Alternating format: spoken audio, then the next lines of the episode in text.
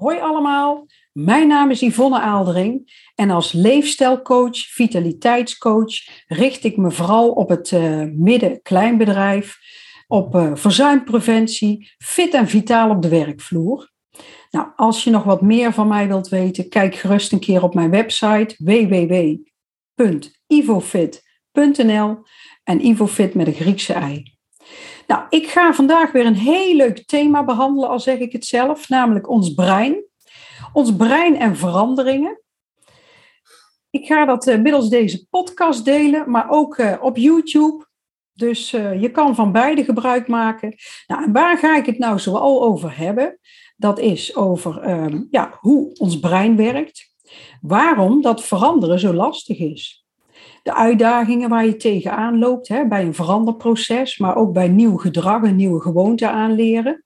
De kracht van gewoontes. En daarvoor uh, ga ik praten met jullie over de power of habits. Het omgaan met risico's en hoe dat je dan toch je doel bereikt. Nou, waarom is het nou zo belangrijk om te weten hoe je brein werkt? Nou, dan snap je ook waarom veranderen zo lastig is. In je brein, in die grijze massa, daar zitten tientallen neuronen die alle informatie versturen en verwerken. Want neuronen geven informatie in je brein. Nou, en ons brein is van origine is dat heel erg lui. Het zoekt eigenlijk altijd de makkelijkste weg. Dat betekent dus ook als je iets vaker doet, dan wordt zo'n neuroon, zo'n verbinding, die wordt steeds sterker. En het brein gaat zelfs witte stof om zo'n verbinding maken, zodat het niet zo snel verstoord wordt. Dus hoe vaker jij een gewoonte toepast, of een gedrag of een handeling, dat betekent dus ook dat die verbinding daardoor ook heel sterk wordt. En dan krijg je allerlei automatische verbindingen in je brein, een soort uitgesleten pad, een automatisme, een gewoonte, ja, en dat is natuurlijk ook meteen de uitdaging van ons brein. Want dat brein zal altijd kiezen voor dat automatisme. En als je dus iets wil veranderen, een gewoonte, dan zul je er echt een actie op moeten zetten. En dat betekent dus ook dat een situatie, dat dat iets kan oproepen in jouw brein, een gewoonte, een, een, een automatisme, die eigenlijk helemaal niet passend of helpend is om jouw doel te bereiken of voor de verandering die jij voor ogen hebt. Maar goed, het goede nieuws is dat je dat brein wel kan veranderen. je kan nieuwe verbindingen en neuronen aanmaken. En um, ja, dat brein, dat is natuurlijk ook voortdurend bezig om nieuwe informatie op te nemen. Maar zo kan je dus ook nieuwe verbindingen aangaan en nieuwe neuronen maken. En dan is het belangrijk dat de gewoonte of de verbinding die je minder gebruikt, die wordt ook minder sterk. En dat noemen we ook wel neuroplasticiteit. En zo kan je dus een oud patroon, een, gewoonte, die kan je laten verzwakken. Zodat hij niet meer de boventoon voert en niet meer automatisch uh, oppopt bij een situatie. Nou, waarom is het uh, veranderen van gedrag nou eigenlijk zo lastig? Ja, dat heeft er natuurlijk vooral mee te maken dat dat brein altijd de makkelijkste weg kiest. Hè? Hij is lui, hij houdt van gewoontes, want daar hoeft het brein niet over na te denken. En dat kost dan minder energie. Daarnaast wil ons brein ook het liefst beloningen op korte termijn. Het wil snel een beloning krijgen. bijvoorbeeld als je dorst hebt, dan wil het brein uh, direct bevredigd worden. Kijk, en niet iedereen heeft een goede controle over zijn eigen bevrediging. de een geeft daar sneller aan toe dan de ander. En deze korte termijn beloning, die kan dus ook echt jouw lange termijn doel in de weg staan. de kunst is om dat dan toch voor ogen te houden. Nou, daarnaast is het zo dat er allerlei uitdagingen, afleidingen op je pad komen. En uh, door de omgeving, door andere mensen, maar ook door uh, stress. Als jij stress hebt, hè, dan wordt zelfregulering wordt veel minder. Hè, bij stress, daar zie je heel vaak, dan verval je heel gauw in een oud patroon of in een valkuil. Nou, daarnaast is het zo dat ehm, het brein ook heel erg emoties verbindt met gedrag of gewoontes. En je herkent het vast wel, hè? vrouwen die hè, zich niet helemaal uh, top voelen of niet lekker in hun vel zitten, die gaan dan bijvoorbeeld chocolade eten. Nou, en dat is ook echt zo'n ja, gewoonte die je zelf hebt eigen gemaakt, maar die dan gekoppeld zit aan een emotie. En waar je dan automatisch in vervalt. Nou, en als je dan uh, zo'n patroon gaat doorbreken, nou, daar gaan we eens naar kijken hoe dat je dat nou hè, op een goede manier kan doen. Nou, het verschil tussen wat je wil worden en wie je bent, is wel wat je doet. Dus dat betekent dat je er een actie op kan zetten. Dat is het goede nieuws. Ja, nou is het zo dat gewoontes zijn ook heel sterk en heel krachtig. Die brengen ons heel veel. Um, want gewoontes die zorgen er ook voor dat we veel energie uitsparen. Um, gewoontes zijn ook eigenlijk heel sterk, ze zijn heel neutraal. Ze kunnen goed zijn en je dichter bij een doel brengen, of slecht zijn en niet helpend om je doel te bereiken. Maar het probleem met gewoontes is dat het heel diep geworteld is, zowel de goede als de slechte gewoontes. En omgekeerd geldt dat het absoluut niet meevalt om een gewoonte af te leren. Het is zelfs de vraag: kan je een gewoonte afleren? Nou, dat kan dus wel. En een gewoonte, kijk, meer dan 40% van ons gedrag komt voort uit gewoontes. En 95% van wat wij doen, doen wij op de automatische piloot. Want dat kost de minste energie. En dat betekent dat je eigenlijk maar 5% beschikbaar hebt voor nieuwe dingen die moeite kosten. Dus daar zal jouw brein dan ook niet zo snel voor kiezen. Nou, alles wat je doet is gedrag, maar dat geldt dus niet voor een gewoonte. Want een gewoonte is iets wat je onbewust doet. Dat is een handeling die je gewoon uitvoert, onbewust. Een gewoonte gaat heel erg vanzelf. En wij zijn natuurlijk enorme gewoontedieren. Dus daarom is het ook zo belangrijk dat je je bewust wordt van jouw ingesleten routines. Nou, ik uh, wil graag met jullie gaan praten over de Power of Habits van Charles Duggin. En Charles Duggins, dat is een onderzoeksjournalist. Hij is winnaar van onder andere de Pulitzerprijs. Hij schreef een boek over de macht van gewoontes. En hij deed onderzoek naar wat precies een gewoonte is en waarom dat het zo moeilijk is om ze te veranderen. En hij zag dus ook het mechanisme en vond meteen een manier om slechte gewoontes toch om te buigen. Echt ombuigen of veranderen, want een gewoonte afleren is best wel heel moeilijk. Dus hij heeft echt onderzoek gedaan. En, um, want gewoontes, bij een gewoonte stel je geen vragen meer. Het kost geen wilskracht. Hè, het kost nauwelijks bewustzijn. En een voorbeeld daarvan is bijvoorbeeld van, ik mag nog zo moe zijn, maar als ik s'avonds de trap oploop, dan passeer ik altijd de badkamer en dan ga ik automatisch mijn tanden poetsen. En dat doe ik toch, ondanks dat ik moe ben en ik leg altijd mijn kleren op dezelfde plek. Daar heb ik een routine van gemaakt.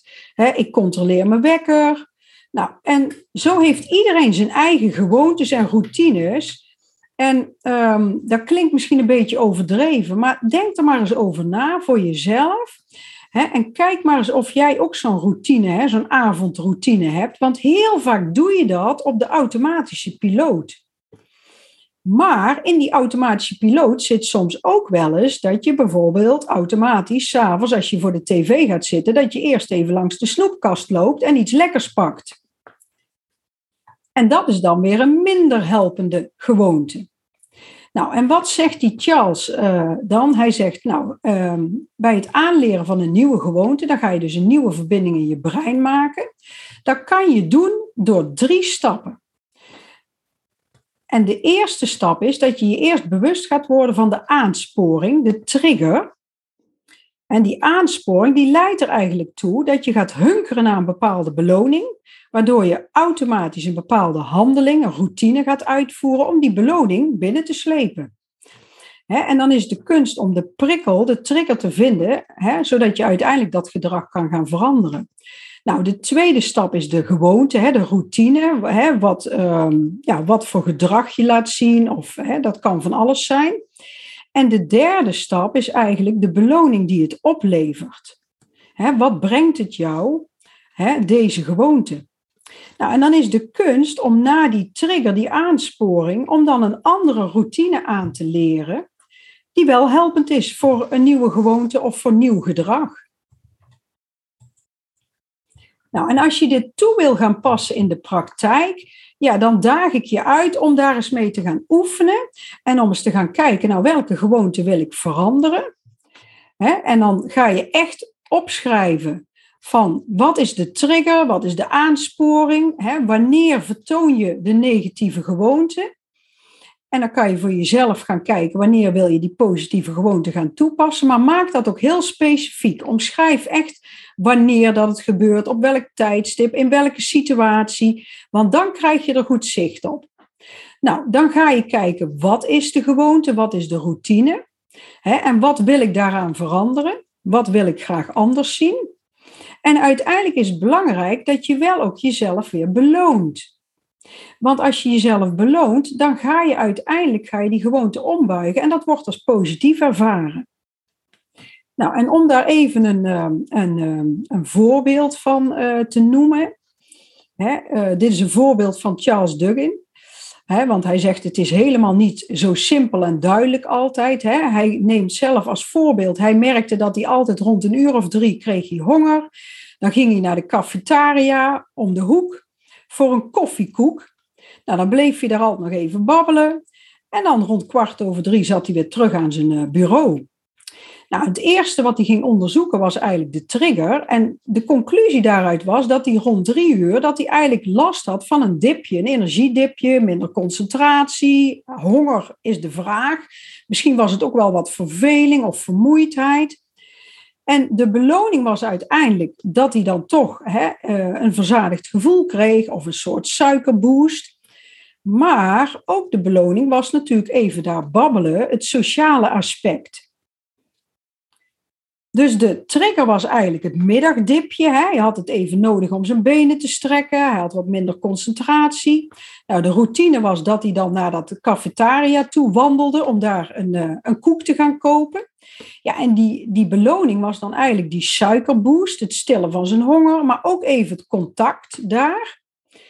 Nou, toen heeft hij uiteindelijk, heeft hij uh, na alle experimentjes, hè, niet meer naar de cafetaria gaan, een koek op je bureau eten, een wandelingetje doen in plaats van een koek te kopen, koffie drinken. Toen uh, kwam hij er eigenlijk uit dat de belangrijkste beloning eigenlijk voor hem wel het sociale contact was en dat hij eigenlijk eventjes aan zijn werk wilde ontsnappen, hè, waarmee hij bezig was, en dat hij gewoon even fysiek en geestelijk zijn benen wilde strekken. Nou, dat heeft hij omgebogen naar, ehm, om drie uur gaat hij dus naar een collega toe. Dan neemt hij een appeltje, hij maakt een praatje. En om kwart over drie zit hij gewoon weer achter zijn bureau. En dat is inmiddels zijn nieuwe routine. Nou, en dan is het uiteindelijk de kunst om dat echt ook vol te houden tot het einde om dat uh, ja, een langere tijd toe te passen. Want het is aangetoond dat je 30 dagen doet over een gewoonte veranderen.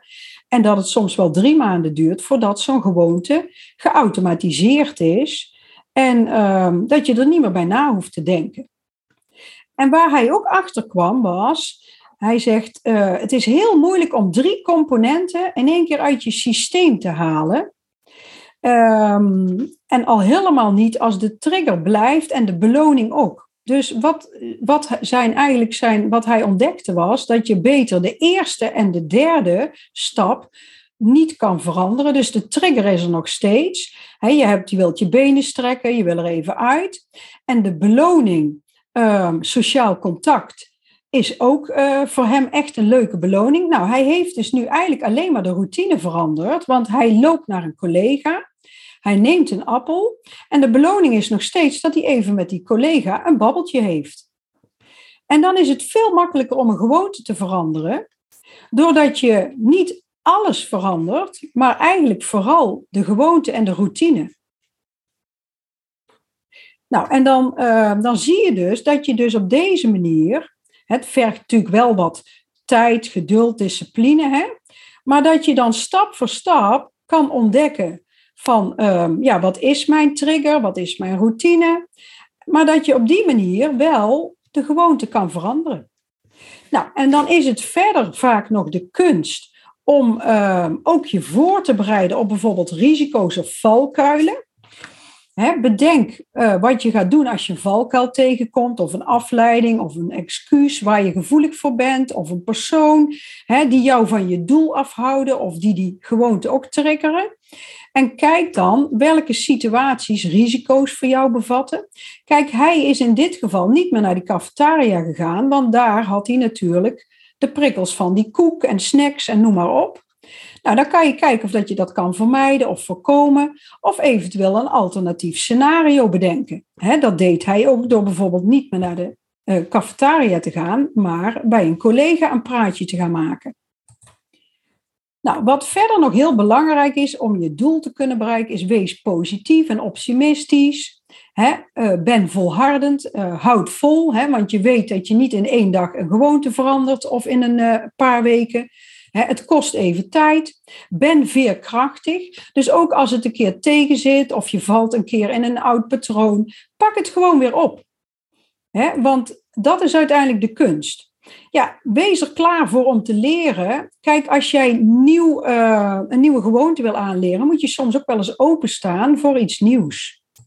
Ja, en wat heel belangrijk is, zet kleine stapjes. Want dat is ook de valkuil bij veel mensen die willen veranderen. Dat ze het zo drastisch omgooien, hun patroon. Ja, en dat kan het brein vaak niet aan. Dan zijn de stappen zo groot, zeg ik altijd, je gaat struikelen. En als je met kleine stapjes en die consequent blijft toepassen, dan moet je eens kijken wat er gebeurt. Dan boek je echt resultaat. En dan zul je het ook langer volhouden op de lange termijn. Nou, ik hoop dat dit uh, nuttig was, dat jullie wat hebben gehad aan deze tips. Nou, als je de podcast luistert, kijk gerust ook een keer op mijn YouTube-kanaal. Of als je op het YouTube-kanaal kijkt, ik heb ook de podcast-channel. Uh, of kijk op mijn uh, website als je nog wat meer informatie wil. En mocht je een keer een leuk thema hebben, Ehm, wat ik een keer kan belichten, laat het me weten. Ik uh, krijg graag inspiratie uit de praktijk. En uh, tot een volgende keer.